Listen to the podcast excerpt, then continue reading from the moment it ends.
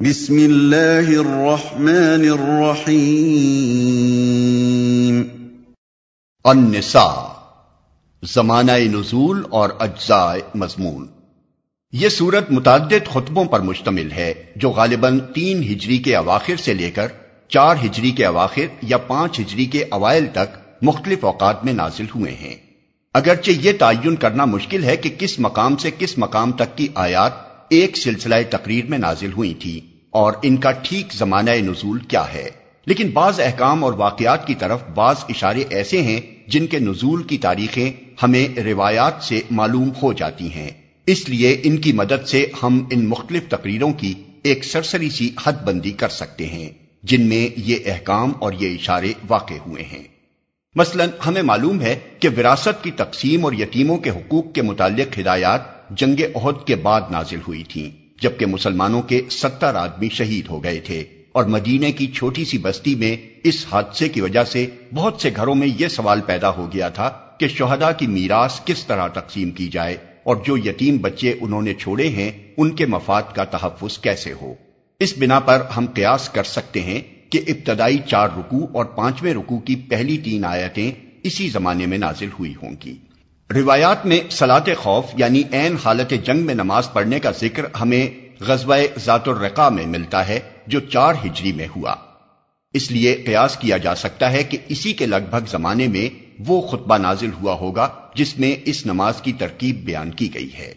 مدینے سے بنی نذیر کا اخراج ربیع الاول چار ہجری میں ہوا۔ اس لیے غالب گمان یہ ہے کہ وہ خطبہ اس سے پہلے قریبی زمانے ہی میں نازل ہوا ہوگا۔ جس میں یہودیوں کو آخری تنبیہ کی گئی ہے کہ ایمان لے آؤ قبل اس کے کہ ہم چہرے بگاڑ کر پیچھے پھیر دیں۔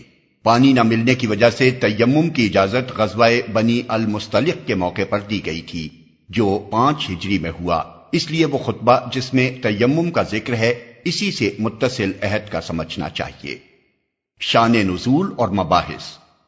اس طرح بحیثیت مجموعی سورہ کا زمانہ نزول معلوم ہو جانے کے بعد ہمیں اس زمانے کی تاریخ پر ایک نظر ڈال لینی چاہیے تاکہ سورہ کے مضامین سمجھنے میں اس سے مدد لی جا سکے۔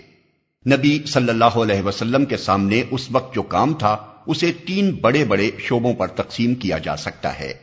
ایک اس نئی منظم اسلامی سوسائٹی کا نشو و نما، جس کی بنا ہجرت کے ساتھ ہی مدینہ طیبہ اور اس کے اطراف و جوانب میں پڑ چکی تھی اور جس میں جاہلیت کے پرانے طریقوں کو مٹا کر اخلاق، تمدن، معاشرت، معیشت اور تدبیر مملکت کے نئے اصول رائج کیے جا رہے تھے۔ دوسرے اس کشمکش کا مقابلہ جو مشرقین عرب، یہودی قبائل اور منافقین کی مخالف اصلاح طاقتوں کے ساتھ پوری شدت سے جاری تھی۔ تیسرے، اسلام کی دعوت کو ان مزاحم طاقتوں کے الرغم پھیلانا اور مزید دلوں اور دماغوں کو مسخر کرنا۔ اللہ تعالی کی جانب سے اس موقع پر جتنے خطبے نازل کیے گئے، وہ سب انہی تین شعبوں سے متعلق ہیں۔ اسلامی سوسائٹی کی تنظیم کے لیے سورہ بقرہ میں جو ہدایات دی گئی تھیں، اب یہ سوسائٹی ان سے زائد ہدایات کی طالب تھی۔ اس لیے سورہ نساء کے ان خطبوں میں زیادہ تفصیل کے ساتھ بتایا گیا کہ مسلمان اپنی اجتماعی زندگی کو اسلام کے طریق پر کس طرح درست کریں۔ خاندان کی تنظیم کے اصول بتائے گئے، نکاح پر پابندیاں عائد کی گئیں۔ معاشرت میں عورت اور مرد کے تعلقات کی حد بندی کی گئی۔ یتیموں کے حقوق معین کیے گئے۔ وراثت کی تقسیم کا ضابطہ مقرر کیا گیا۔ معاشی معاملات کی درستی کے متعلق ہدایات دی گئی خانگی جھگڑوں کی اصلاح کا طریقہ سکھایا گیا۔ تعزیری قانون کی بنا ڈالی گئی۔ شراب نوشی پر پابندی عائد کی گئی۔ تہارت و پاکیزگی کے احکام دیے گئے۔ مسلمانوں کو بتایا گیا کہ ایک سولے انسان کا طرز عمل خدا اور بندوں کے ساتھ کیسا ہونا چاہیے۔ مسلمانوں کے اندر جماعتی نظم و ضبط قائم کرنے کے متعلق ہدایات دی گئیں۔ اہل کتاب کے اخلاقی و مذہبی رویے پر تبصرہ کر کے مسلمانوں کو متنبع کیا گیا کہ اپنی ان پیشرو امتوں کے نقش قدم پر چلنے سے پرہیز کریں۔ منافقین کے طرز عمل پر تنقید کر کے سچی ایمانداری کے مقتضیات واضح کیے گئے اور ایمان و نفاق کے امتیازی اوصاف کو بالکل نمایاں کر کے رکھ دیا گیا۔ مخالف اصلاح طاقتوں سے جو کشمکش برپا تھی اس نے جنگ عہد کے بعد زیادہ نازک صورت اختیار کر لی تھی۔ عہد کی شکست نے اطراف و نواح کے مشرق قبائل، یہودی ہمسایوں اور گھر کے منافقوں کی ہمتیں بہت بڑھا دی تھیں اور مسلمان ہر طرف سے خطرات میں گر گئے تھے۔ ان حالات میں اللہ تعالی نے ایک طرف پرجوش خطبوں کے ذریعے سے مسلمانوں کو مقابلے کے لیے ابھارا اور دوسری طرف جنگی حالات میں کام کرنے کے لیے انہیں مختلف ضروری ہدایات دی مدینے میں منافق اور ضعیف الایمان لوگ ہر قسم کی خوفناک خبریں اڑا کر بدہواسی پھیلانے کی کوشش کر رہے تھے۔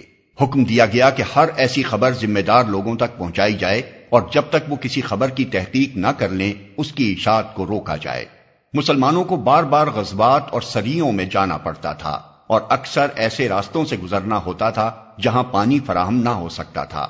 اجازت دی گئی کہ پانی نہ ملے تو غسل اور وضو دونوں کی بجائے تیمم کر لیا جائے۔ نیز ایسے حالات میں نماز مختصر کرنے کی بھی اجازت دے دی گئی اور جہاں خطرہ سر پر ہو، وہاں سلاط خوف ادا کرنے کا طریقہ بتایا گیا۔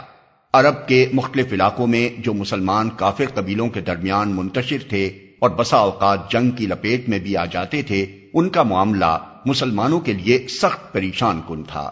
اس مسئلے میں ایک طرف اسلامی جماعت کو تفصیلی ہدایات دی گئیں اور دوسری طرف ان مسلمانوں کو بھی ہجرت پر ابھارا گیا تاکہ وہ ہر طرف سے سمٹ کر دارالاسلام میں آ جائیں۔